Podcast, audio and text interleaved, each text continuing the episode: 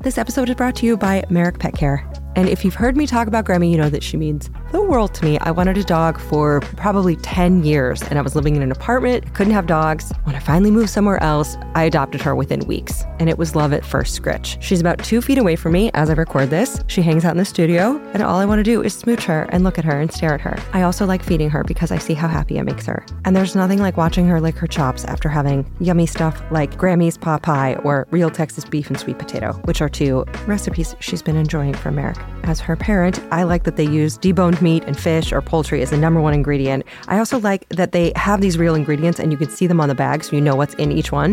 And watching her do a little dance, especially with a Grammy's pot pie recipe, brings too much joy to my heart. Is there such a thing as too much joy? I'm not sure. But check out Merrick online or in your local pet store and look for their new packaging with real ingredients shown on the bag and inside it. Building a portfolio with Fidelity Basket Portfolios is kind of like making a sandwich. It's as simple as picking your stocks and ETFs, sort of like your meats and other topics, and managing it as one big juicy investment. Mmm, now that's pretty good. Learn more at fidelity.com slash baskets. Investing involves risk, including risk of loss. Fidelity Brokerage Services, LLC. Member NYSE SIPC.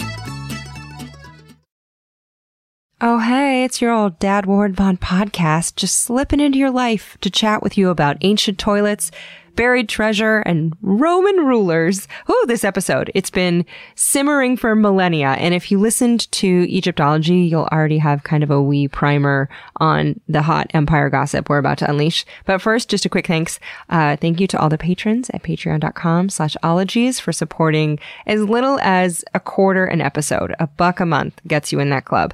And thanks to everyone getting merch at ologiesmerch.com. And for no money, you can support just by telling some friends, maybe some coworkers, some enemies about the show. Also, rating and subscribing on iTunes keeps this boat afloat and reviewing just makes my day because sometimes I'm tired or sad and then I see a nice thing you said. So this week I creep the review of Sexy bitch. They say, you know that thing that happens when you meet someone at a party and realize that you both love the same science podcast, and then you freak out and talk about it at a mile a minute while everyone around you is like, what's their problem right now? If the answer is no, you've never listened to Ologies. This episode list is like the menu at an amazing restaurant.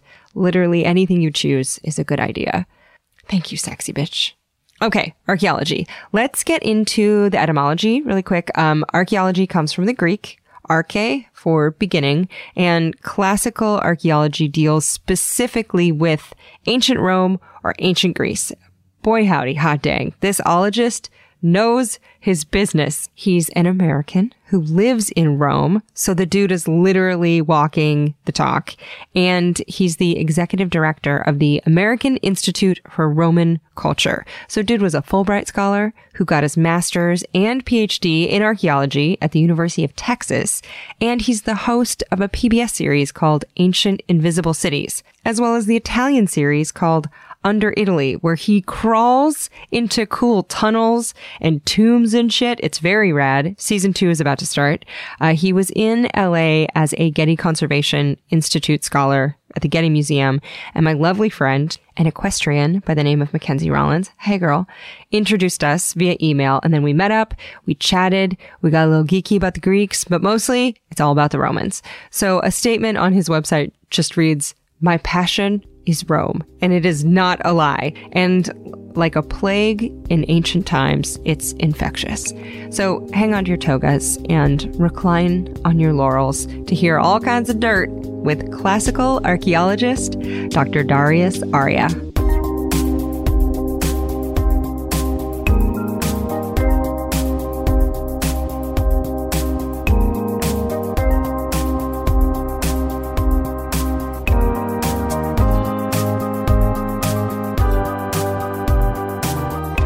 It Darius Arya sounds like a superhero name. Yeah, it almost almost rhymes, which I've gotten that. Kind of. Darius Arya. Hello. also known as Dar. so you are in the United States right now, but you're based in Italy. That's exactly correct. I I get complimented here uh, on my English all the time because they're like, "Oh my God, you're from Italy, but your English, you sound so so like a native speaker." I'm like, "Well, actually, yes." Now you're from New York originally. No, okay. So I was born in Buffalo, but I was uh, I grew up in Huntington, West Virginia. Okay. And my dad was a coal miner, and no. Okay, I believed you for one second. No, no, the Iranian coal miner. That's a good story, though. Anyways, uh, then I went to uh, boarding school in New Hampshire, so I had my New England experience, and then I stayed in uh, in the area. I went to University of Pennsylvania, so I had my Philadelphia experience, Mm-hmm. city of brotherly love, and uh, then I got my PhD in Austin, Texas, which is a the surreal spot in all of Texas. And then when did you start studying archaeology? I know your dad, Yeah. not a coal miner. Your dad was a surgeon. Yeah, my dad's surgeon, retired, but he, my dad's Iranian. So, uh, he came over th- through, uh, study in Vienna, met my mom there, uh, work, uh, in London, and then finally to Buffalo, uh, where he did his residency. My mom is American, German American. So that's the kind of link up. Uh, and, uh, but archaeology, I mean, I was always interested in ancient history. I was always interested in something, something old. Uh, was lucky enough as a kid then to, to travel to museums in the United States. And I love the Smithsonian. I mean, I think the Smithsonian will strike, has something for everyone. You know, it just strikes you in a certain way. It's air and space or natural history. And for me, it was these exhibitions on uh, the ancient civilizations. And there was a huge one on Darius the Great. I'm like, oh, who is this guy? You know, so got a little bit of my history in there that, that spurred it on. So, side note, if you're like, everyone knows who Darius the Great, the ruler of Persia around 500 BCE is, except me, you're not alone. I had to look this up. So, Darius, the dead one, not the alive guy that I'm interviewing, built the 1700 mile long intercontinental royal road. And he had a ton of wives. And he also is known for having carved his autobiography into a limestone cliff face, including details about a bunch of wars he won. It was a baller move. It was kind of like a mix between Mount Rushmore and a Barbara Walters interview and some really good battle rap lyrics. Anyway, he had style. And you were named after him? Uh, yeah. I mean, uh, but I mean, it's like, um, Is it like John? Is it a very yeah, common yeah? I'm John. Yeah, Okay. John Smith is Darius Arya in in Farsi, something like that. But- It's great. It, honestly, you sound like a superhero. and uh, well, when I studied Latin, it was great because then like I, my name can decline. You know, That is such a niche observation. Yeah. As someone who studied Latin for four Oh, years, I like very much yeah. appreciate the declining. exactly. Did you study ancient languages when you were getting your archaeology PhD? Yeah, no. I, right when I was a kid, I was uh, in, in Huntington. Uh, we had this absolutely spectacular, nationally acclaimed Latin teacher.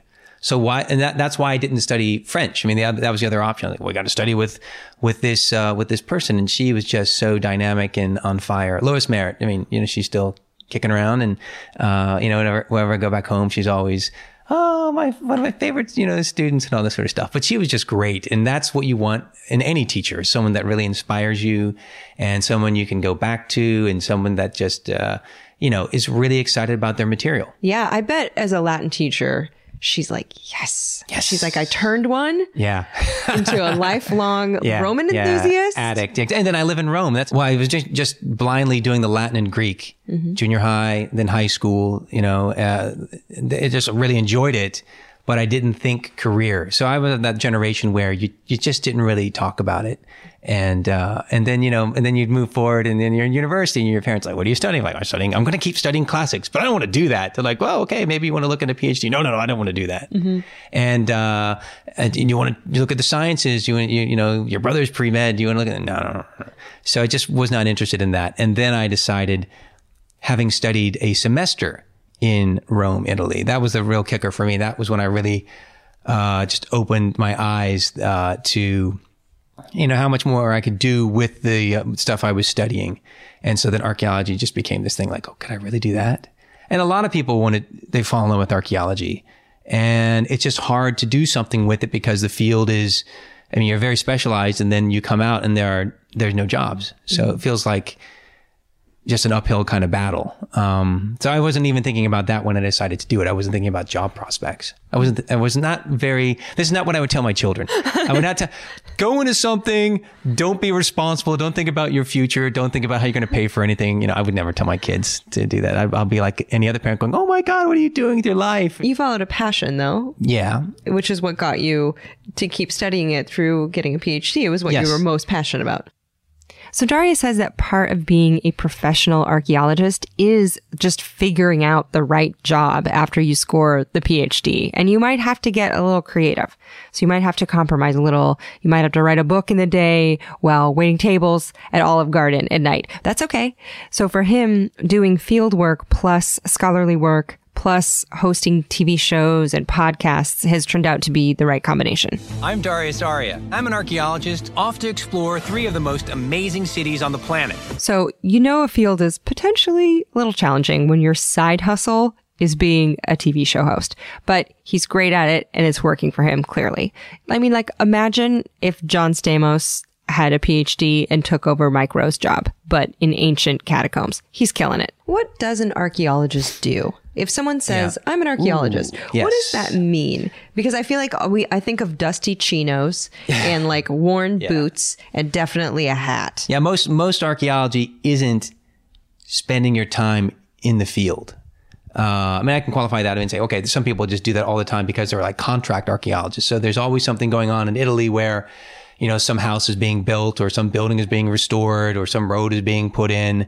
And so they're always out in the field doing the excavation and in that sense, urban development and so on, or rescue operations. But, you know, generally speaking, um, you're studying the past. So you, you know, you're an Egyptologist or I'm a, I'm a classical archaeologist. So I'm in the Mediterranean. I'm in Central Europe. I'm where the Romans were. But generally speaking, you know, the archaeologists will spend a lot of time in libraries. Like I'm here at the library using the resources of the Getty. And so it's some part in the field, but a lot of a lot of it is spent also piecing together a lot of different parts of history to form kind of a, a narrative or try to piece together a narrative that has parts missing. Yeah, exactly. So you're you're um, you know you're getting a wealth of information when you're excavating uh, or doing some sort of evaluative study. I mean, it could be non-invasive nowadays, uh, but then you need to sift through the data. Like what you've now come up with, it has to make sense. Oh man, I love this part.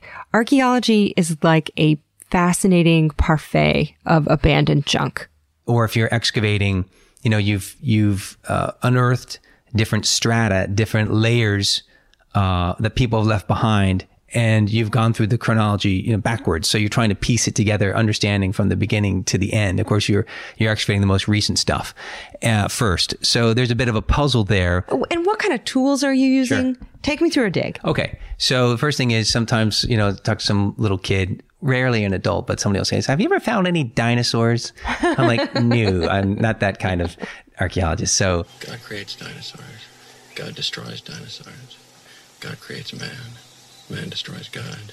uh, anyways, uh, so what I'm, I'm concentrating on uh, professionally has been uh, the Roman era. Um, and because Rome is not a place that's abandoned and has continually been occupied, there are various layers that can be quite late. Um, so, you know, top layer of a site, well, I mean, it will be modern, you know, so there's going to be something uh, just people deposit stuff, people leave stuff behind, and it can be, you know, a Coke bottle or a piece of barbed wire fencing. I mean, it could be something obviously like that. And then you're you're getting down into uh, actually in Rome uh, and vicinity, the environs can be very very rapid. Sometimes it's as, even as it's been just shallow as say, you know, four or five inches. All of a sudden, boom, we're already hitting ancient material.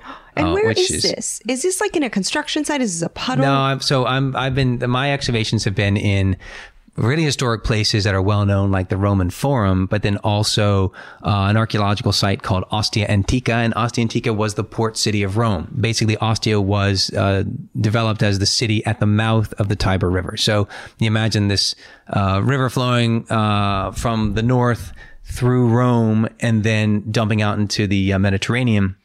So this is a city located right about at the kneecap of Italy. It's right on the sea and it's been abandoned for about a thousand years. And it now kind of looks like grassland taking over a grid of crumbling brick structures. But in its heyday, it was this bustling port city and this seaside tourist town filled with government buildings and military fortifications, amphitheaters, residences, and ships carrying grains and other supplies would offload tons of goods to be stored and cataloged in warehouses and then tugged upriver by little boats and then dragged into Rome itself by oxen or slaves. Because, yeah, Romans had plenty of slaves to cover all kinds of jobs, from hard labor to sex work to really specialized and enslaved physicians and accountants. And one very famous slave revolt was led by a gladiator. Um, what was his name? I'm Spartacus! I'm Spartacus. I'm Spartacus! I'm Spartacus! I'm Spartacus!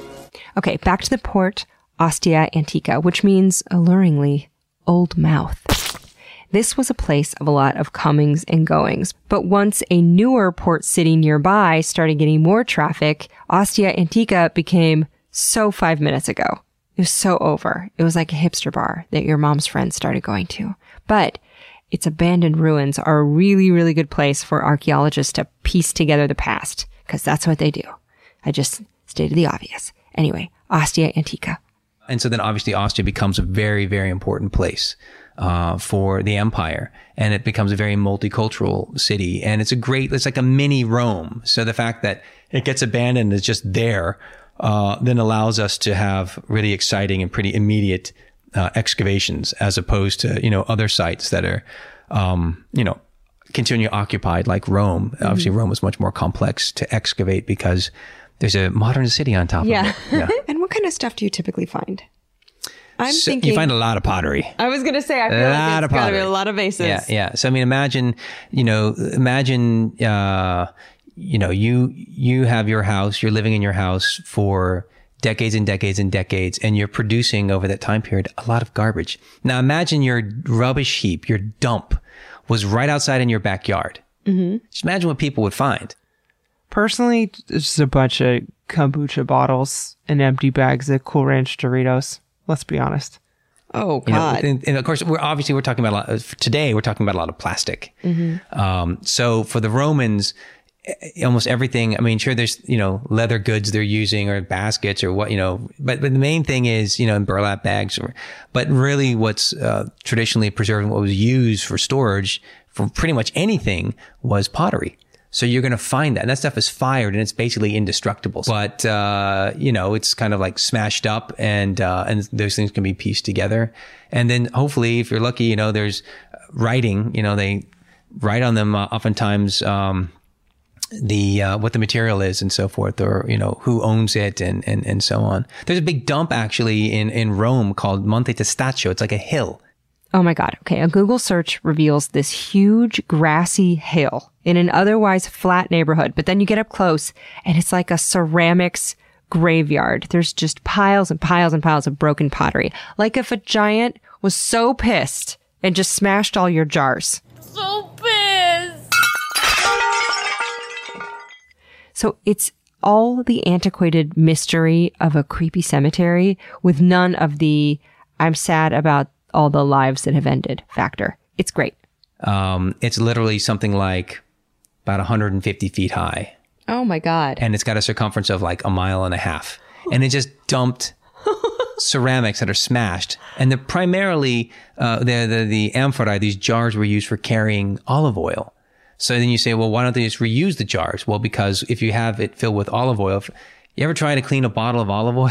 It's a pain in the ass. Oh, it okay. It's, yeah. So what they did was they just smashed it. So it gives you an idea of the volume, the sheer volume that's coming in.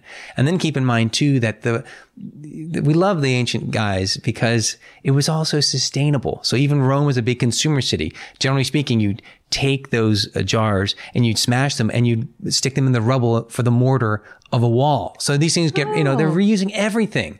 Uh, but to be able to create a, a massive hill like that means they had so much volume coming into this mega city that was the ultimate consumer city that, oh, we can't even use all this stuff. We'll just dump it over here. And it just becomes this hill.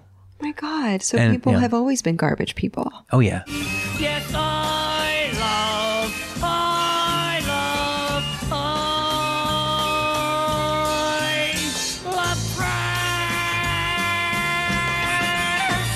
some of the greatest finds, I think, in, in recent times, really adding to our knowledge of the ancient world is like, for example, uh, the drainage channels in Herculaneum, one of these cities destroyed by the eruption of Vesuvius. They found something like six tons of human feces. So you go, ooh, that's not my kind of dig.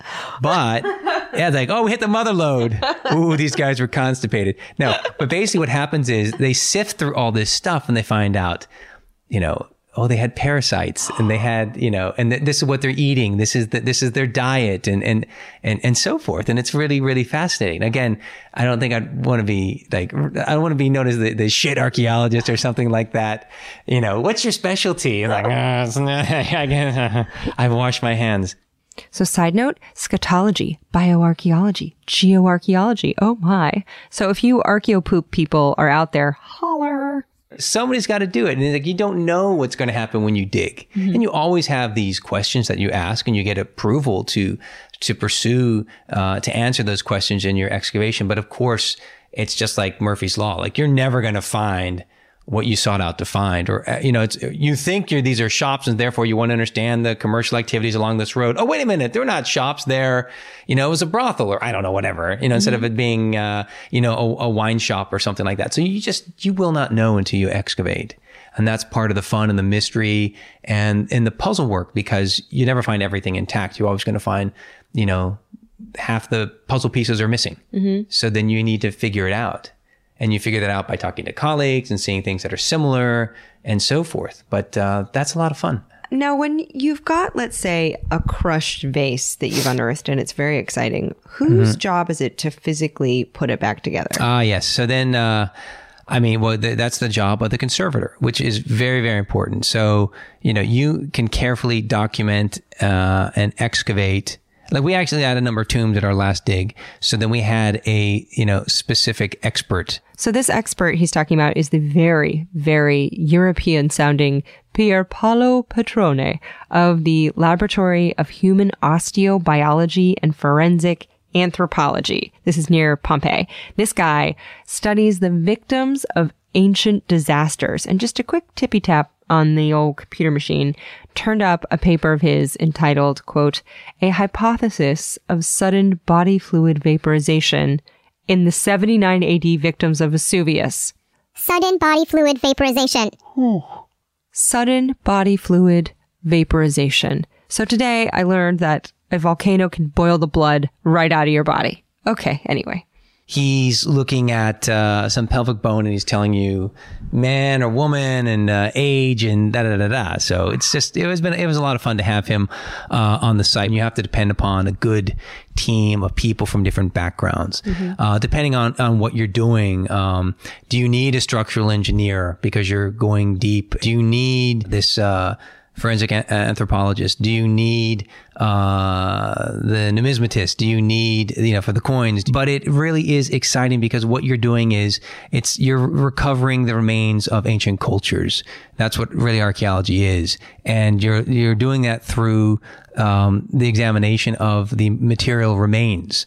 Um, and, uh, you know, it's not just the things, but it's the things that then indicate human activity, human lives. I mean, it really is the way to connect to those, those people of the past.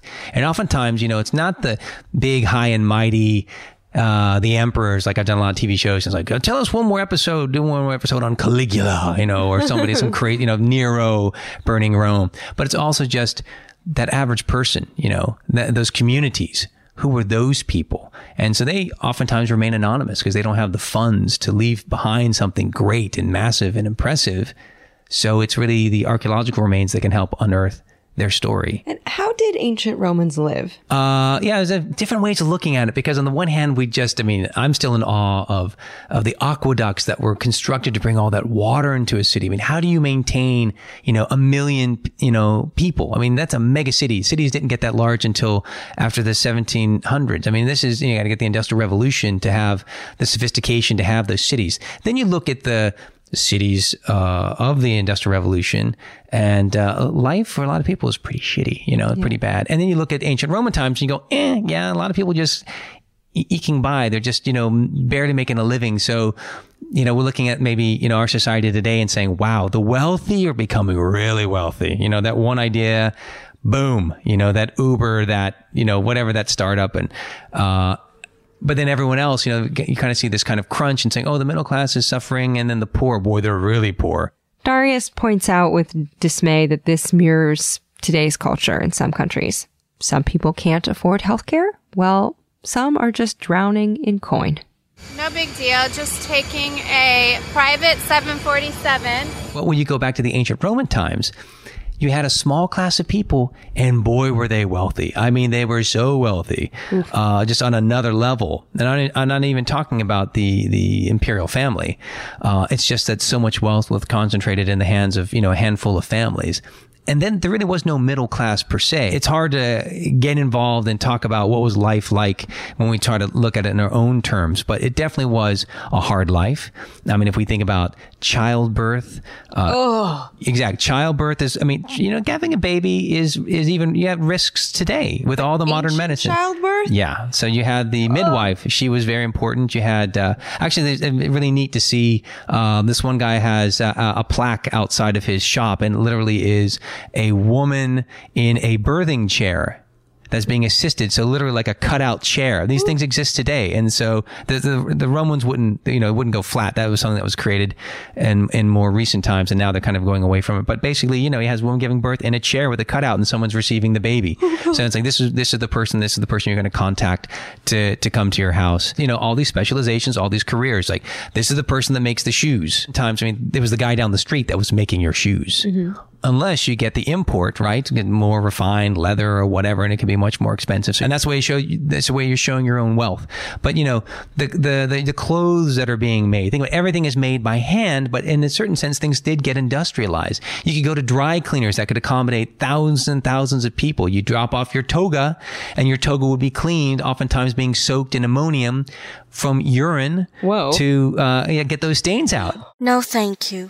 And then afterwards, you'd you'd rinse it out, and obviously there there there are different ways in which you can have it. Um, Finally clean and, and smelling well. So the, the life got really complicated, uh, but then also sophisticated because you had the water, let's say from the aqueducts coming in, you have the bath complexes. You can go, you who don't even have a flushing, you know, running water in your, in your house or a toilet could go to these publicly financed, uh, subsidized spaces where you could have uh, a jacuzzi, you know, soak and a, and a, and a rub down.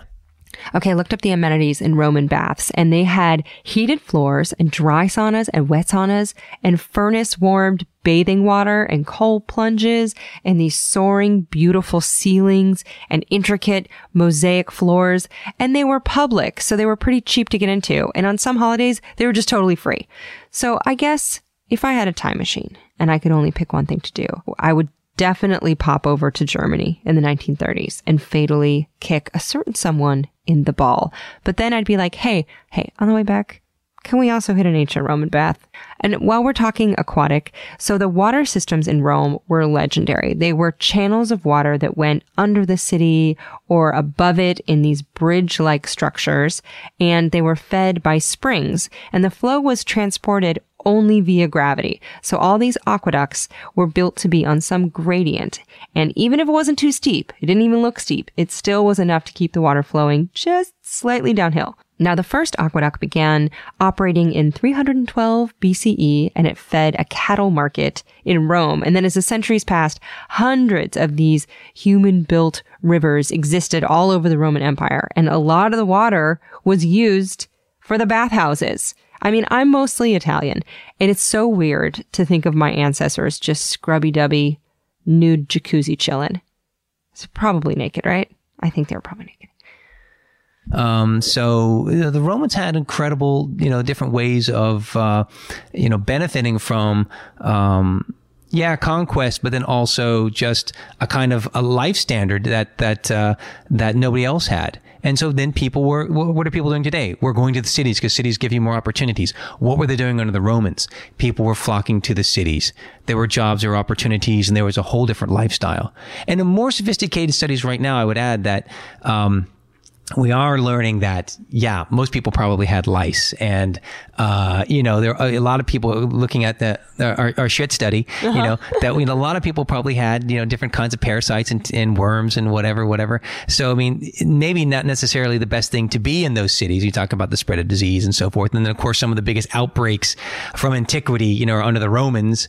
Uh, Ooh, like what? oftentimes is identified as bubonic plague and smallpox and stuff like that that were decimating in uh, different periods of the, of the of the Roman Empire, which had profound effects. So imagine one is so bad uh, in the let's say the second century that they say the one out of five in the empire. This is an empire of about 50 to 60 million people. One out of five died. Wow. No one was spared from rich to poor. And they're like, what the hell can we do? How can we stop this?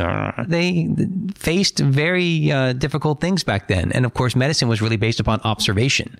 It wasn't based upon the sorts of things that we can do today. So yeah, I don't think I really want to go in a time machine and hang out in ancient Rome because you probably wouldn't live that long, you know? You'd have a urine soaked toga and Yeah. a communicable disease. Yeah. But I mean, those guys were tough too. I mean, it was all like children again, you know, maybe half of them died before the age of five.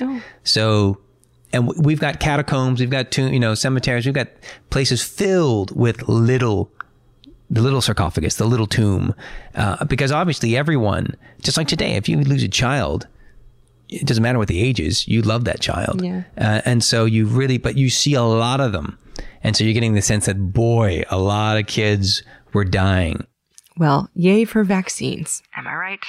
Also, the elderly, instead of just being made fun of for not using Snapchat, they were revered because you could go to them for advice and for wisdom. So instead of just consulting a horoscope or a magic eight ball or the robot who lives on your countertop for life decisions, you would just ask the human being who loves you, who, who created you with their own body and survived plagues and wars, and ask, how do I be an adult? And they would tell you. And that could be a world of experience because that person lived through X, Y, and Z that now maybe the city or this, you know, the state is now experiencing, and they can remember a time when, because that's your, you know, a great asset. Yeah, they're like, look at all the things that didn't kill you. You Yeah. must be a badass. Yeah, they don't, they don't, you couldn't Google the stuff. You have the elders talking. You have the the documents. You have the libraries. You have those kind of things that were written down. But having a person still alive would have been would have been great. So that's sort of the sorts of things that we can tease out from archaeology. Is that we have? I mean, particularly with the Romans, we have so much literature and hundreds of thousands of inscriptions. I have a very stupid question. There are no stupid I'm questions. going to ask it Okay. anyway, um, as I do. If you had to describe to like a second grader Hmm. the rise and fall of the Roman Empire in like a couple of sentences, Uh.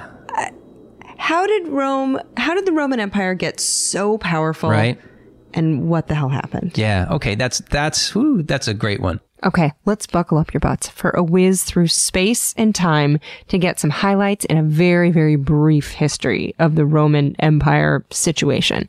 So, the history of Rome, it all starts around 753 BCE when a virgin named Rhea got knocked up by the god Mars. Legend has it. Mars is like, I'm going to put a couple babies in you.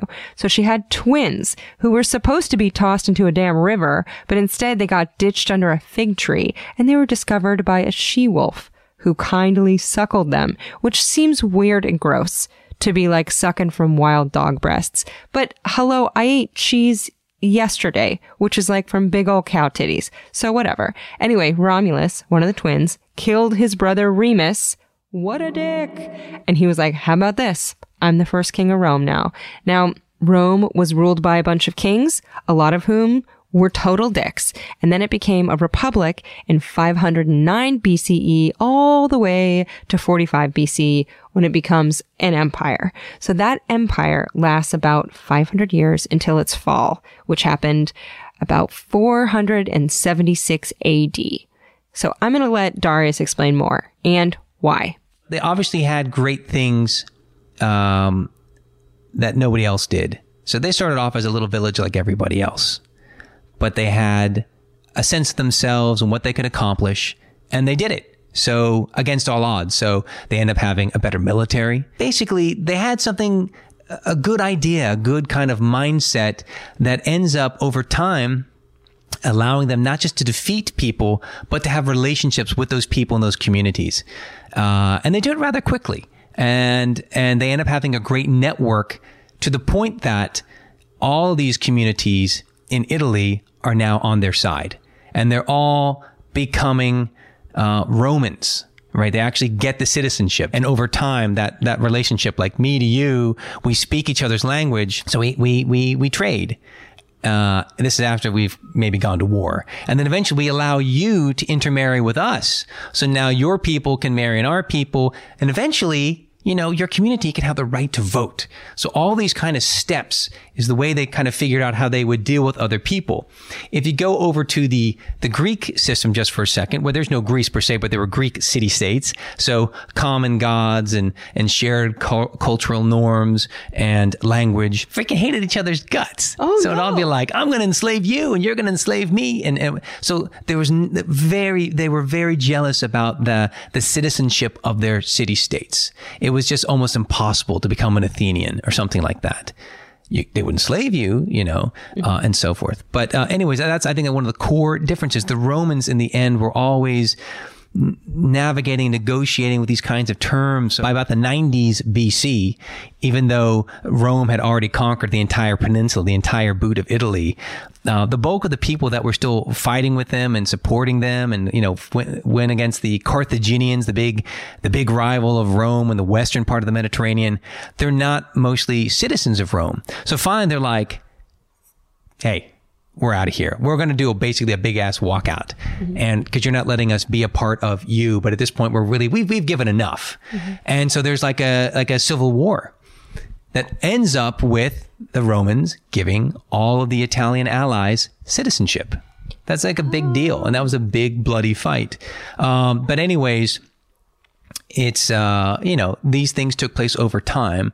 Carthage, by the way, is now in modern day Tunisia in North Africa, and it's just a hop and a skip over from Sicily. So these wars were called the Punic Wars, and that's Punic. That's with an N. Punic.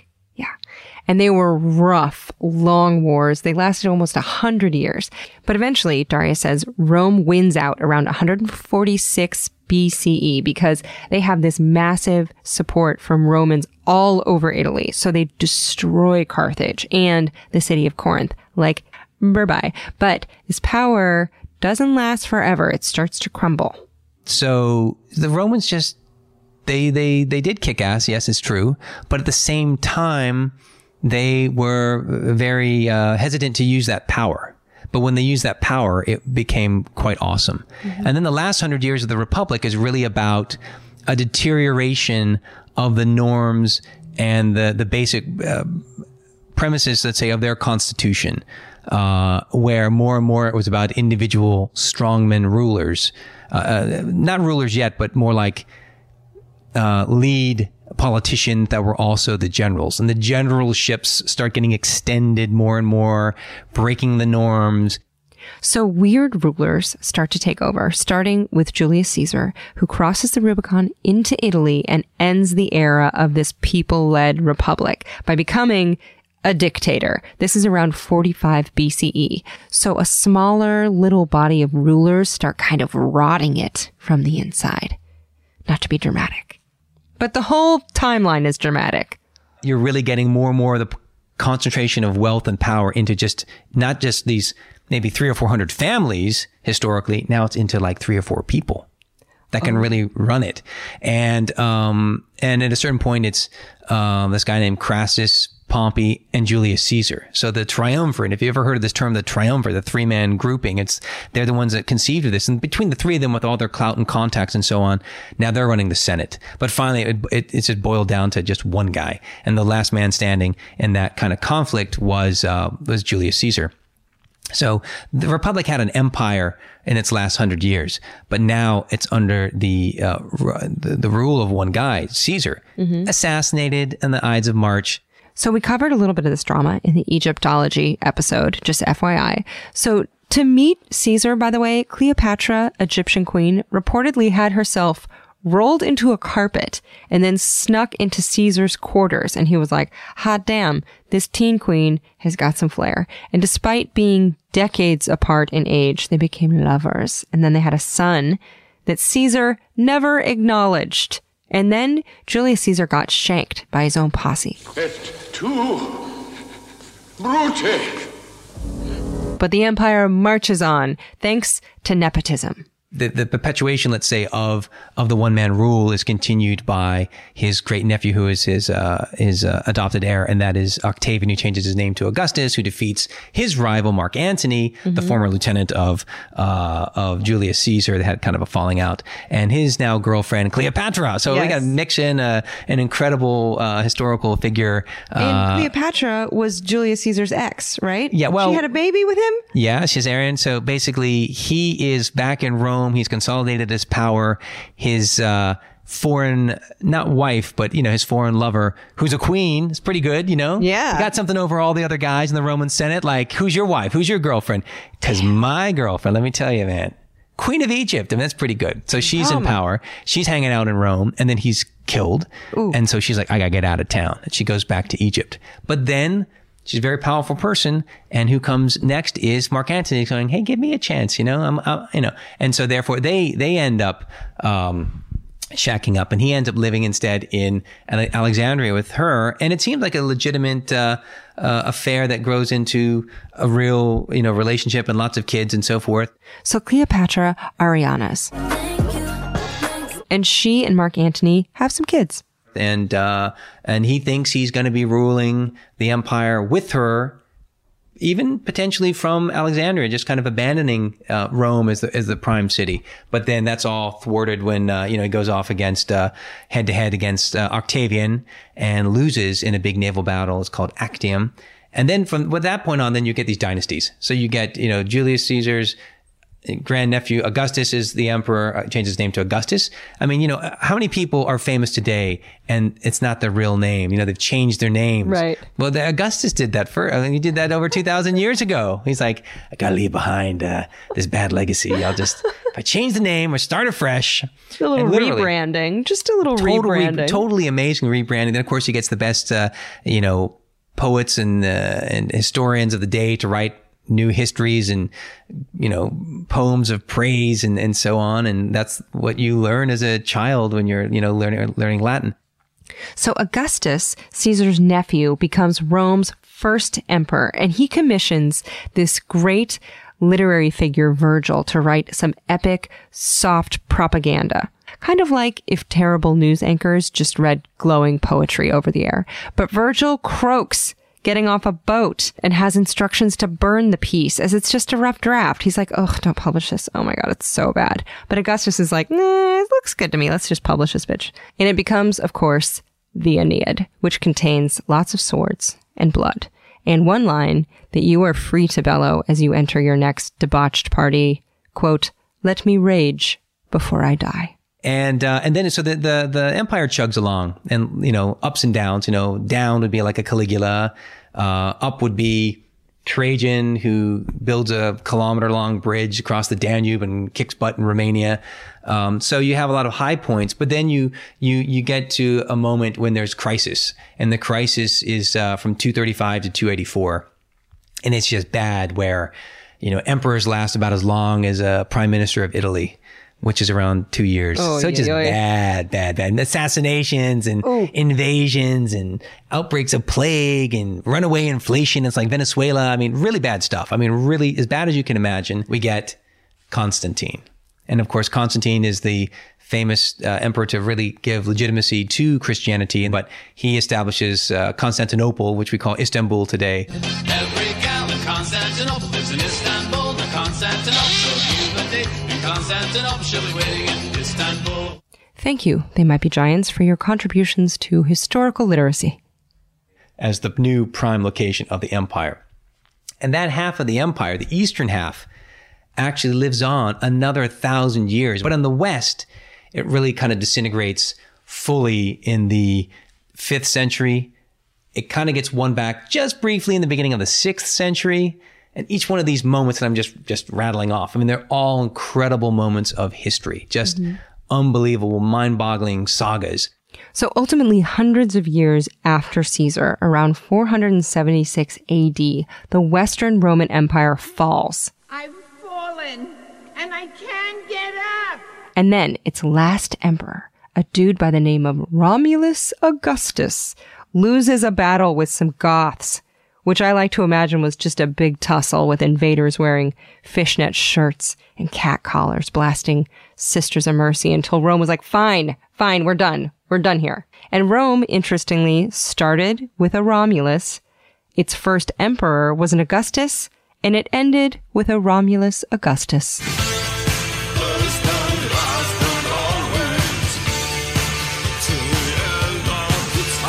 But Rome ends up, you know, still having this voice. I mean, Rome today still has a voice as well. It's the capital of a country. Country's only been around since 1870, 1860, thereabouts. Uh, as modern as modern Italy, yeah. There was no modern Italy before. Then it was all city states. So Italy's a brand new country? I did not know this. And again, I'm Italian.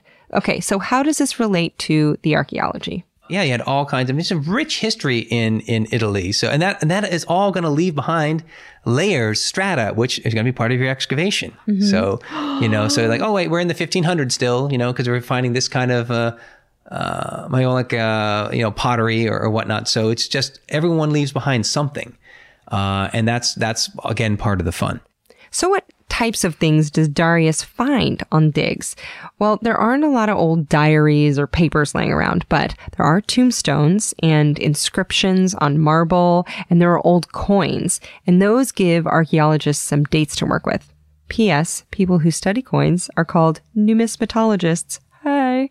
A lot of the tombs that archaeologists poke around in have already been disturbed, so they mostly find modest, kind of everyday articles like a hairpin made from bone. But I kept probing for drama and I asked about the less everyday things. And Darius said that his favorite discovery that his team has made is a statue of a man and it was made in red, kind of veined marble. It had one bronze eye, the other went missing.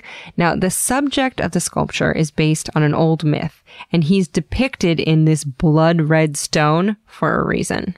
Marsyas is this uh, foolish satyr that challenges is challenges um, Apollo, the god of music, god of uh, enlightenment, and, and god of many things, but god of light. Uh, challenges him to a musical contest, and then he loses. So he is skinned alive. Oh, no. Oh yeah. So you usually see him in the scene where he is strung up on a tree or a tree trunk, and uh, it looks like he's in pain and so forth. And there's there's a seated Apollo with his lyre, and then you have uh, a slave attendant, the Scythian, who is uh, sharpening a knife. That's the kind of scene that you get. So we found the the Marsyas figure. There are many of these, but um, and some of them are white stone, and some of them are uh, in colored red marble. So we found one of red marble, and so you get that sense of skinned alive, like uh, Predator, you know, Schwarzenegger. Mean, like, yeah, so it's that kind of. It looks it's just horrific. I mean, it looks his face looks very tortured and contorted and so on. Just a lot of energy there, which I kind of like. I'm more interested in that than say the classical kind of classicizing, kind of some sort of nice unemotional kind of gaze, like I'm above all of this. Mm-hmm. That's that doesn't get me going, you know. But Yeah. when you see drama and you know bulging contorted figures and so on, it's just like wow, that's that's drama. Some drama that Darius is not into. And then, of course, you have the whole other side of collectors and looting and looted art. Like right now, please don't buy anything that's from Syria on the market because it's stolen. Do you know what I mean? Like, don't don't do it museum, don't do it individual. But there's a huge market uh, for materials, and that's again part of that space in which I'm interested in. It's not just the archaeology excavation, which is destructive. It's also the preservation side. You know, in terms of your career, what would you say your biggest goal in archaeology is? Yeah, it was definitely the the preservation side. Is definitely how do we how do we treat these sites better? How do we get more people interested? How do we communicate the values of preservation? I mean, people right now. I mean, we're probably traveling more than ever. Mm-hmm. You know, flights can be cheaper. I don't know. You're Airbnbing it. I mean, you can do anything you can to save money to get to these places. But when you're going to a place, you, chances are a big part of your experience will be what? Food, will be contemporary society, but it will also be something that's old. And mm-hmm. so that you, that's the part where you got to look at that and say, what's being done? Is it being done well? You know, how's it being preserved? Who's involved? Is the local community benefiting from it and so forth? And I, I, I hate nothing more than somebody says they did something in Rome and says, yeah, but I saw it and it looked really, it looked really overgrown or didn't look like anyone really cared. And that's, that's not the kind of walk away you want from Rome. It's like, should be a, a blazing, you know, postcard to the world. Like this is where we we take care of history. If you've never been to Rome, you need on some level to experience the Colosseum. You need on some level to experience the Vatican. Now, if you just drop in and say I'm going to go to the Vatican, you didn't get your ticket online ahead of time or whatever, then you're kind of you know, you're in trouble. I mean, it's just going to be difficult. You might wait hours. I mean, or whatever, but that's, that's, that would be a shame. But then you need to experience the real Rome. How do you do that? And a lot of it is just, you know, carving out some spaces and just, I think, seeing the, the city go by. Um, sit down on the piazza and enjoy that, that kind of reality. I think that I, I, I want you to slow down when you come to Rome. Otherwise, you come away from Rome with, I did this and there was a huge line. I did this and there was a huge crowd. I did this. I mean, I, that's just really gonna, eat into the authenticity of the experience. What about something archaeological while you're in Rome? Oh my God! If you don't, if you don't go to the Roman Forum, you're in big trouble. And that's that's the most. It's one of the most historic sites in the world, is the Roman Forum. So sure, there's the Colosseum, which is iconic, but the Forum is where it all happened. I mean, that's where the Senate was. That's where the riots were. That's where the voting took place. That's where you know Cicero made his career. Cicero, by the by, was one of the most famous Roman prose writers, and he was also an orator, he was a lawyer, and he spoke out against the dictatorship of Julius Caesar. He's like, I think this guy's a knob. He also later spoke out against Mark Antony, but instead of just exchanging Twitter clapbacks, Mark Antony just had him killed and then displayed his head and his hands in the Roman Forum. I'm telling you, they love drama. Italians love drama. I mean, anyone that's famous that you think of the ancient Roman world, you're literally going to walk where they walked. You just have to go there. You just have to go there. No excuses. And there are tons of other places, you know, Trajan's markets and the Forum of uh, Column of Trajan and the, the Argentina where Julius Caesar was assassinated. There are many other things to see. The Pantheon, of course. Oh my God, you got to got to go to the Pantheon. Those are those are the must sees. Must you must experience. You must be in that space. So you should block out like at least a week or so. Oh yeah. Oh, well, I mean, I've, I've, I've, like I lived there. You live there. I lived there 20 years, and I do not think that I've seen everything. I haven't, I, I, haven't seen a fraction. But you're coming back because Rome is so rich in history. How do you, how do you rival a place with hundreds of churches? It's the capital of an empire that basically formed Europe. I mean, all these civilizations around the world. I mean, everyone, when we're making something extraordinary, historically speaking, sure, I'm going to glorify myself because I'm the patron of that, but I'm, I'm glorifying God. Mm-hmm. And and all those statues and all those museums from the ancient world. I mean, in one way or another, it's really it's it's it's religiously motivated. It's so Uh, weird. and you know, so I'd never thought about it this, but Yeah. it, it's so weird that ancient art is just like fan art to God. yeah, So every time you see a statue of a god or a painting of an angel, it's just like a binder paper pencil drawing of Taylor Swift or some Lady Gaga lyrics embroidered on a pillow. I mean, you know, so you walk around the streets of Rome or any city in Italy, and in all these street corners, there's a little shrine to Madonna, you know, to Mary. And you're just like, what the hell? Like, why? What the, you know, this, she's everywhere, right? She's like rock star. And then you realize that that tradition came from the Romans and the Romans then believed at, you know, what's a crossroad? I mean, that's a point of, of, uh, it's a meeting point, you know, things can happen, you know, you go left, you go right and so forth. Um, so you, you'd want these local deities in your neighborhoods overlooking you and you, you pay your respects to them because they're, you know, taking care of you that, you know, if I go here at this intersection, I turn left and, uh, a roof tile slides off and bashes me in the head and I'm dead. But if I go right and I walk along, well, then, you know, I just met my wife or something like that. So, Mhm. you know, really sliding doors kind of, kind of concept. Can I ask you patron questions? Yeah. But before we take questions from you, our beloved listeners, we're going to take a quick break for sponsors of the show. Sponsors, why sponsors? You know what they do? They help us give money to different charities every week. So if you want to know where Ologies gives our money, you can go to alieward.com and look for the tab Ologies Gives Back. There's like 150 different charities that we've given to already with more every single week. So if you need a place to go donate a little bit of money, but you're not sure where to go, those are all picked by ologists who work in those fields. And this ad break allows us to give a ton of money to them. So thanks for listening and thanks, sponsors. This show is sponsored by BetterHelp. Listen, we're all carrying around just a backpack of stressors and sadnesses. When we keep them all zipped up and the load gets heavier, it can start to affect us negatively. You start to feel misunderstood, sad, resentful. A safe place to unpack that is, you guessed it, therapy. Therapists can help you dump out your bag and work through the heavy garbage that's weighing you down, in my case at least. I've used BetterHelp. They have definitely helped me understand that pushing my feelings down does not actually make them go away, it makes them feel worse. So if you've been thinking about starting therapy, give BetterHelp a try. It's entirely online, it's designed to be convenient and flexible, it's suited to your schedule. You fill out a brief questionnaire to get matched with a licensed therapist. It's so much faster and easier than trying to hunt down a therapist from just online listings and cold calling. That's one thing I love about BetterHelp. And if for any reason you're not vibing with your therapist, you can switch anytime, no additional charge. No drama. So unburden yourself and trauma dump onto someone who's trained for this. So get it off your chest with BetterHelp. Visit betterhelp.com slash ologies today to get 10% off your first month. That's betterhelp, H-E-L-P dot com slash ologies. Oh, KiwiCo. We love you. Kids love you. Parents love you. Uncle Allie's love you.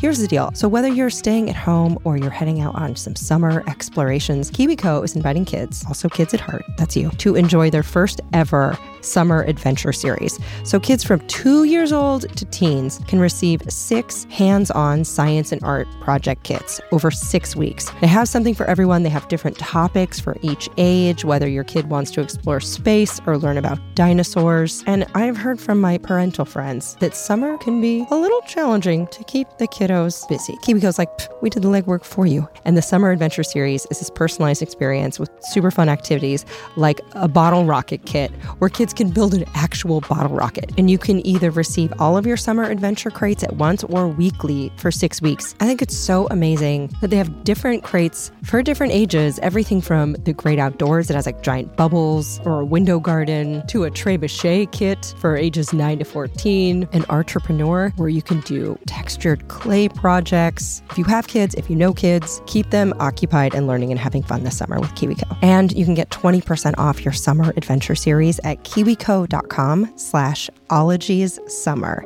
That's 20% off your summer adventure at K-I-W-I-C-O dot com slash ologies summer. Oh, have fun. Oh, it's heating up. It's time to say um, bye now to your jackets and your sweaters and your tights and get reacquainted with shorts and tees, breezy things. Can I point you to the direction of Quince? What I love about Quince, you can build a lineup of timeless pieces. They keep you looking effortlessly chic year after year without spending a fortune. They have premium European linen dresses, blouses, and shorts. They start at $30. They have washable silk tops. And I love that all Quince items are priced 50 to 80% less than similar brands because they partner directly with top factories. They cut out the cost of the middleman and then they pass the savings on to you. So whether you need a sundress you can wear to a picnic or you need some good t-shirts or tanks that feel nice on your skin and are well made, head over to Quince. I love them so much I put them on my body. That's what clothes are for. Get warm weather ready with Quince. Go to quince.com slash ologies for free shipping on your order and 365 day returns. That's Q-U-I-N-C-E dot com slash ologies to get free shipping and 365 day returns. Q-U-I-N-C-E dot com slash ologies. Oh, hi, it's me, the lady that checks a bunch of scholarly articles before she believes anything, Allie Ward. And I feel like we are similar in that we have a fair amount of skepticism and we like to dive deep and find out what the actual facts are. This is why, when it comes to any kind of supplements, I enjoy Ritual, which is a female founded B Corp, meaning that they're holding themselves accountable to not just the company, but also to the health of people in our planet. And their clinically backed Essential for Women 18 Plus multivitamin has these high quality, traceable key ingredients in bioavailable forms that are clean. Only about 1% of supplement brands are USP verified, and Ritual is one of them. So I like being able to trust what I'm putting in my body. From an aesthetic standpoint, I'll also tell you that Ritual are beautiful little vitamins. They look like lava lamps and they taste like mint. So taking my Ritual is part of my, I guess, morning ritual. I, that's probably why they named it that, and I didn't even think about it. Anyway, no more shady business. Ritual's essential for women 18 plus is a multivitamin you can actually trust. So get 25% off your first month at ritual.com slash ologies. You can start Ritual or add essential for women 18 plus to your subscription today. That's ritual.com slash ologies for 25% off. Down the hatch. Okay. Your questions.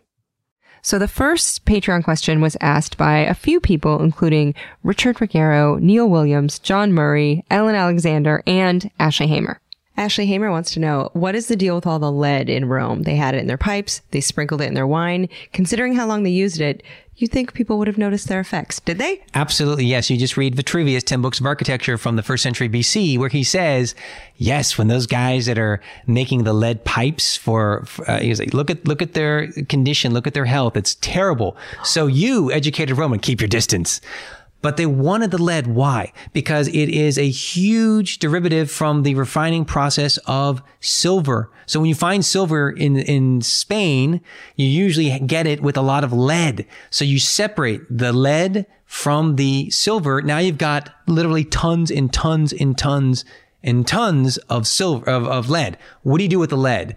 Well, it has a low melting point. It's malleable. Let's use it for piping in addition to piping in ceramics, piping in stone, even piping in wood.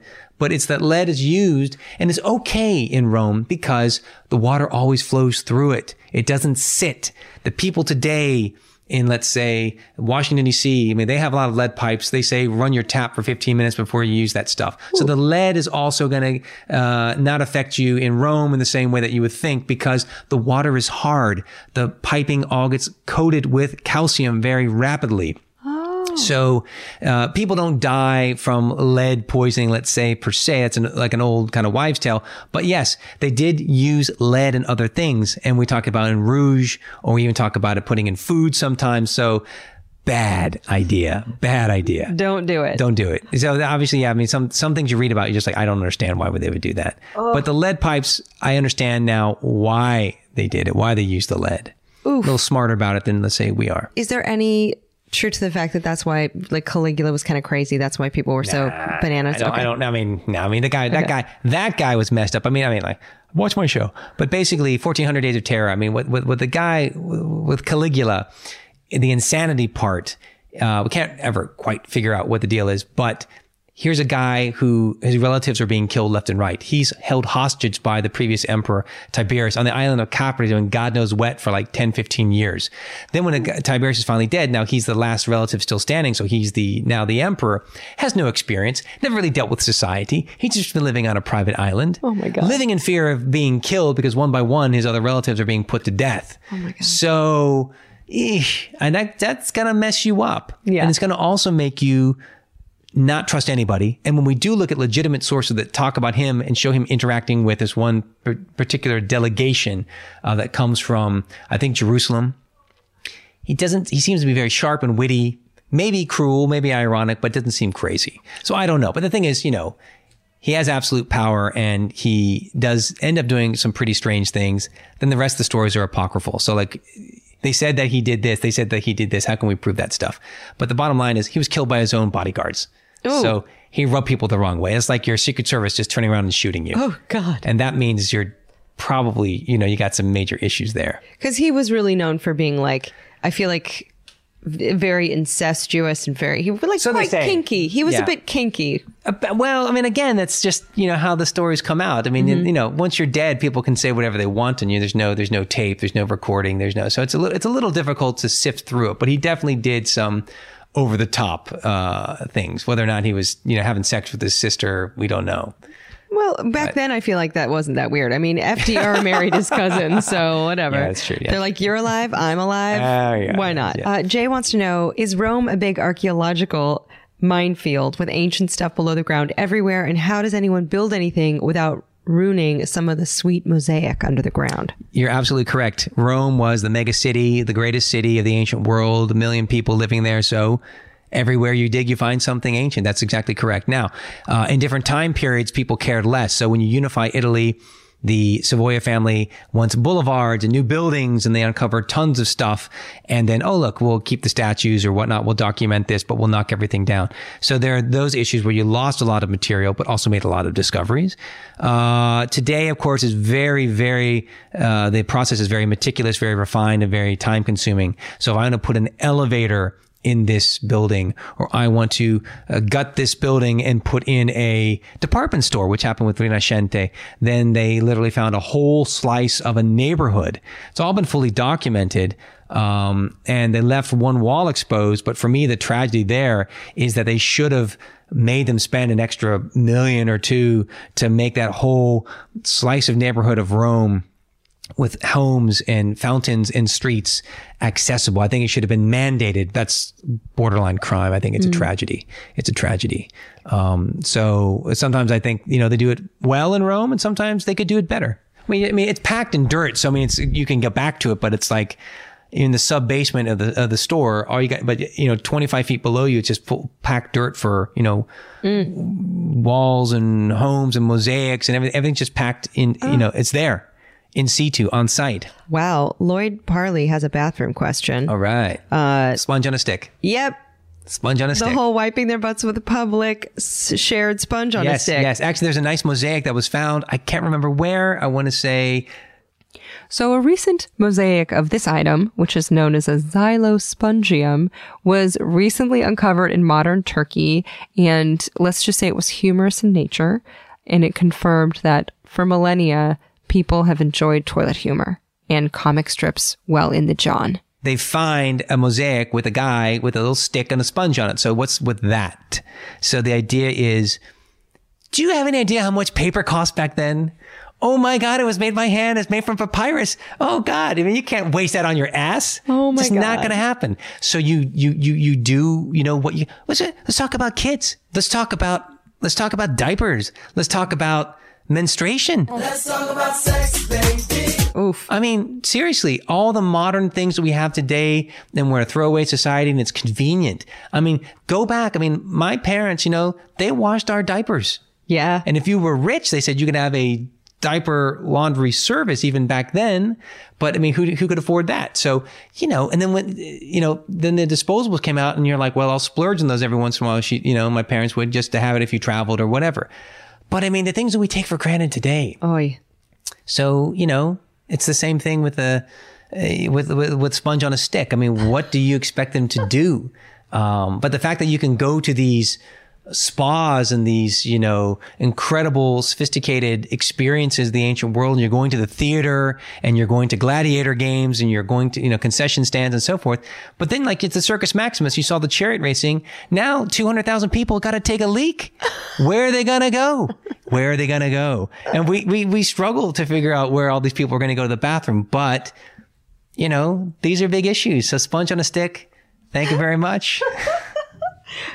Didn't know about that until this moment. oh yes Oh, God. Um, god forbid you had like diarrhea or oh, God. You're going to have to be like, can I just take this st- stick with Yeah, me? exactly. I'm gonna need you someone to rinse that out, please. Thank you. Oh, babe, we got an aqueduct. All right. Um, yeah. Okay, let's see. Christopher Barley and Lord Parley both wanted to know if Roman concrete was indeed stronger than ours now. It is. It is? Okay. Yes, it good. is. Boom. Why did okay? Why is the dome of the Pantheon still standing after, let's say, you know, eighteen hundred years? I mean, how is this possible? We can't build anything that lasts eighteen hundred years. But I mean, how do you have anything last that long? How come we're excavating stuff and we're finding these really well preserved, you know, structures? Is because they built them in a different way. And for us to do it today, it's just not time. It's just not, uh, what do you call that? Uh, it's not efficient. It's not cost effect- efficient. So our, we cook the lime. We, the processing is different. So the material is weaker. Oh, I didn't know that. So that doesn't last as long. Okay, so much like a coveted recipe for barbecue sauce, Roman concrete recipes are exciting to people, including myself. Okay, so the secret ingredients volcanic ash and seawater. So the seawater broke down the ash and then this other mineral, phillipsite, crystallized in its place and that hardened the concrete over time. So instead of breaking down, it just kind of got better and better. But still, you know what? I would take our shitty concrete over their xylospongia really any day. Kimberly wants to know what's the origin or history of the saying Rome wasn't built in a day? Oh, well, gosh darn it. You know, I guess we could Google that. Okay, so I looked into this in case you ever get on Jeopardy or if you just truly run out of things to talk to your relatives about over the holidays. And the saying comes from some medieval French poems from the year 1190. Okay, so pass the potatoes. Please don't ask about my ex boyfriend getting married. But you know, uh, how about all roads lead to Rome? Or how about uh, you know, okay, here Augustus said uh, the Emperor Augustus. This is one of my favorite sayings, I think, because I say it all the time. He used to say, "Make haste slowly." What does that mean? Exactly. It's great. It's perfect. Make haste slowly. Yes. I'm going to need a minute to digest So that. Rome wasn't built in a day. Is that kind of idea? Is that you know you just it. This is not a prefab society. This is not something that happened overnight. There were ups, there were downs, and, and but we're measuring the. How do we measure time today? I mean, that tweet that came out an hour ago is no longer relevant. You know, like that. Yeah. But back then, think about it. I mean, we're talking about civilizations that had had a good year. No, they had a good century. God. I mean, it's like that kind of idea. So it's like that. It's like it's, the measure of time is totally different. Uh, and that's another way, I guess you could say, why Rome, uh, as a, as a, as an empire lasted so long. I mean, how long do empires last today? How long did the British Empire last? How long is America doing? I mean, we don't have an empire per se, but we're like a global, we're a dominant global force. You're not going to be the big dog on the block forever. You know, you're not going to be dominant forever. I personally tell my kids, don't worry, America will still be America. as long as you're alive as well. Don't worry about it. But things are changing. Definitely there's, Yeah. there's change. And America, as Rome, will change and adopt as well.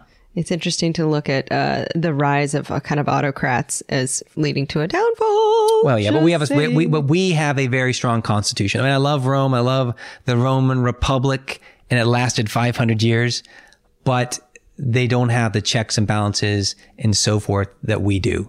So have faith in the Constitution. It's a good, uh, it's a good basic document, and uh, and I think we'll be fine. Okay, so this next question floored me. Jamie Peterson wants to know Is it true that marble statues were originally painted brilliant colors and the paint disappeared over the time to reveal the natural stone color that we see today? Yes, absolutely. Because the materials were biodegradable. If you bury something, uh, it's just gonna it's gonna come off. But we in the field, we know this. But most people, they're not involved directly in the field of you know classical studies or ancient archaeology and so on. So they use tempera. They use encaustics. So they actually like put a hot wax kind of paint that was translucent, translucent. So the whole dynamic of what it actually really looked like, we're not exactly sure. So when you see a reconstruction, always take those reconstructions today with a grain of salt because they're usually not very good. Okay. Okay. So to recreate what must have been there has not really been done. When did they stop painting them, do you think? Ah, that's a good question. No, I mean all throughout antiquity they were they were painting them. That's Now, you so don't necessarily be the full body. It could be like, it could be the clothing, the drapery, the hair, the paint, the pupils, uh, maybe the ring on your finger, etc. Even inserting like a, a metal necklace or a crown, uh, or earrings. So it got to be, they got to be quite, uh, quite, uh, dynamic and lavish. Gosh, that's Um, nuts. But then, of course, the statue I was telling you I found the Marsyas. I mean, he was already made of a colored stone. So then you don't even need to paint him because you're using the beautiful veining and the color of the marble itself. And that becomes really prevalent from the second century AD and onward uh, to use that kind of uh, colored stone. I had no idea. Quite sophisticated stuff. Rachel Marshall wants to know Were people openly LGBTQ um, Ah, yes. in Roman culture? Yes, that's very interesting. So they don't have uh, they don't have a term like homosexual. They don't have this term, uh, but they have you have obviously homosexual practice. And um, so, generally, okay, generally speaking, in the Greek world, it's pretty normal, standardized, no big deal. In fact, it becomes for the Spartans like this is Sparta, you know, three hundred. Well, the typical thing was you pair a an older uh, soldier with a young soldier. And when they initiate you and kind of get you into the whole military experience, part of it is also a sexual bond. And this is kind of normal. And the philosophers would be debating about this in Athens and talk about it like the highest form of love. And of course, the higher form of love is between a man and a man rather than a man and a woman because the man and the woman where you're going to have a child. But man and the man, it's not about that. It's about real love, right? So anyways, lots of interesting uh, conversation. So Darius also explained that the way Romans regarded sexual preference was really more about dominant versus submissive. So who's giving, who's receiving. It was acceptable to be a giver, but it was frowned on to be a receiver, no matter what sex or gender someone was. So not frowned upon, however, is having sex with slaves or children. So yeah, they were progressive in some ways and very whack in others. Uh, they also didn't seem to give tons of consideration to female enjoyment or sexuality. But yes, it was expected and acceptable for a Roman guy to just swing a bunch of ways. For the Romans, though, yeah, it's not a big deal. The bigger deal would be, say, in the, in the imperial period, you're a Christian. Oh, you're a Christian. You're denying the existence of the gods that hold together the fabric of, of, of the empire. That's bad. You don't want to be a Christian in certain periods, and there are waves of, of persecution. So that's the that's the worst thing, right? Last two questions I always ask. Okay. Worst thing about your job, thing that sucks the most, shittiest thing about being an archaeologist. Yeah, probably there's no money in archaeology. So you do it because you love it. You do it because you love it. You know, it's not like you're, it's not like I have a hedge fund or something like Yeah. that. I. No. I guess I, I'm just griping here, but no, I got, I got no complaints. I think, I think there's everything that's great. You meet people, diverse cultures, get to travel, got to always have a little bit of a tan, you know. Well, that was my Uh, next yes, question. yes, is the yes. best The thing perks. about being an archaeologist? I my I my work is outdoors. My work is outside. Then my da- my younger daughter used to say when she was really little, she said, "Daddy's office is the Coliseum," oh. which is a nice thing to say, and it's kind of like, yeah, yeah, yeah, sure.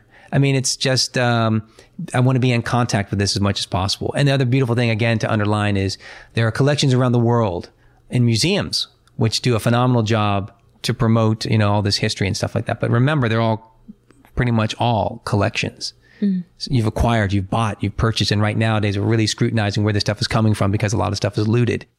Darius says that preservation is really important, as is knowing where the objects came from. Seeing right now, I'm at the Getty, and the Getty has a beautiful, fantastic relationship.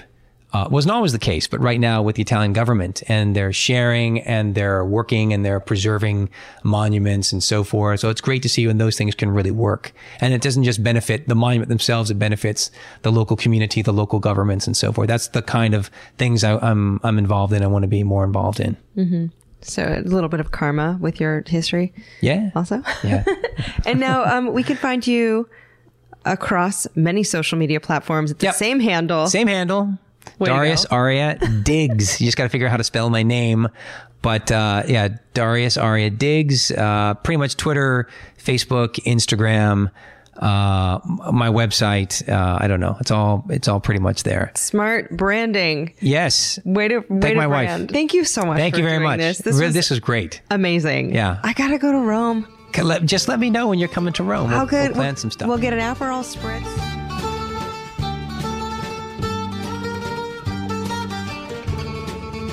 So keep asking smart people stupid questions and go check out some Roman ruins. Eat some pizza while you're there.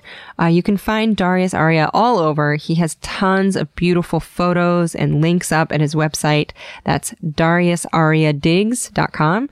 And his Twitter and Instagram are also at Darius Arya Digs. Special thanks to his amazing wife, Erica, a writer, for encouraging him to have one handle everywhere. That is a great strategy. So Darius Arya Digs, you can find him everywhere.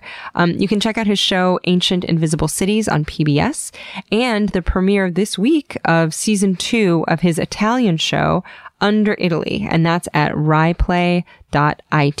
R-I-A-P-L-A-Y dot I-T. And his American Institute for Roman Culture is at romanculture.org. And he's working on a new podcast. Follow him on social media to get all the news on that because that's going to be cool as hell. So you can find me at Ologies on Twitter and Instagram at Alie Ward with one L on both. And alieward.com has more links. Ologiesmerch.com has all kinds of shopping fun, from pins to winter hats to Ology sweatshirts to keep you warm. Thank you, Shannon Feltus and Boni Dutch, for all the amazing help with that. All of those links are all in the show notes. Uh, the Ologies podcast Facebook group is a great place full of wonderful people, and that's all thanks to Erin Talbert and Hannah Lipow who admin it. And thank you, Nick Thorburn of the band Islands, who wrote and performed the theme music. And also, of course, thank you to Stephen Ray Morris. He is the host of the Purrcast and See Jurassic Right, and he edits this every week, and he deserves just a wheelbarrow full of kittens and muffins for doing so. Now, at the end of each episode, I tell you a little secret, and this week's is just a little self-help nugget for anyone who ever gets down on themselves. Okay, so you know how sometimes you walk around and you think, wow, I'm such a turd. I bet no one will invite me to their holiday parties, and everyone secretly thinks I'm smelly. And stupid. And then you look for evidence to support that hypothesis. Like a friend maybe didn't text you back right away, or maybe you got a bad gift in the office present exchange. And you're like, see, look. Okay. So the problem here is that you're perhaps trying to prove the wrong hypothesis. And you then you're just collecting data to support something that isn't really factual. So you may need to change your hypothesis to, I'm pretty fucking cool. And then you'll start to realize, hey, there's a lot of evidence to support that. This feeling lately has been working really well for me. Having a bad day? Maybe just switch around my hypothesis. So if you need some evidence right now, I'm going to tell you right now, if you're still listening to this, not only are you curious about the world, but you're also very patient and kind to listen to the last dregs of this podcast episode. So you're pretty fun cool. So say I, old dad word fun podcast. Okay, bye bye. Pachydermatology, homeology, cryptozoology, litology, meteorology, olfactology, seriology.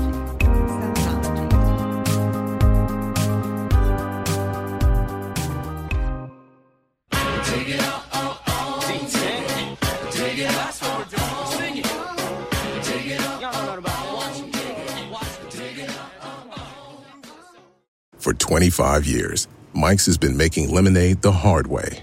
Mike's Hard Lemonade. Hard days deserve a hard lemonade. Mike's is hard, so is prison. Don't drive drunk. Premium all beverage with flavors. All registered trademarks used under license by Mike's Hard Lemonade Company, Chicago, Illinois. When you need mealtime inspiration, it's worth shopping Kroger, where you'll find over 30,000 mouthwatering choices that excite your inner foodie. And no matter what tasty choice you make, you'll enjoy our everyday low prices, plus extra ways to save, like digital coupons worth over $600 each week. You can also save up to $1 off per gallon at the pump with fuel points. More savings and more inspiring flavors make shopping Kroger worth it every time. Kroger, fresh for everyone. Fuel restrictions apply.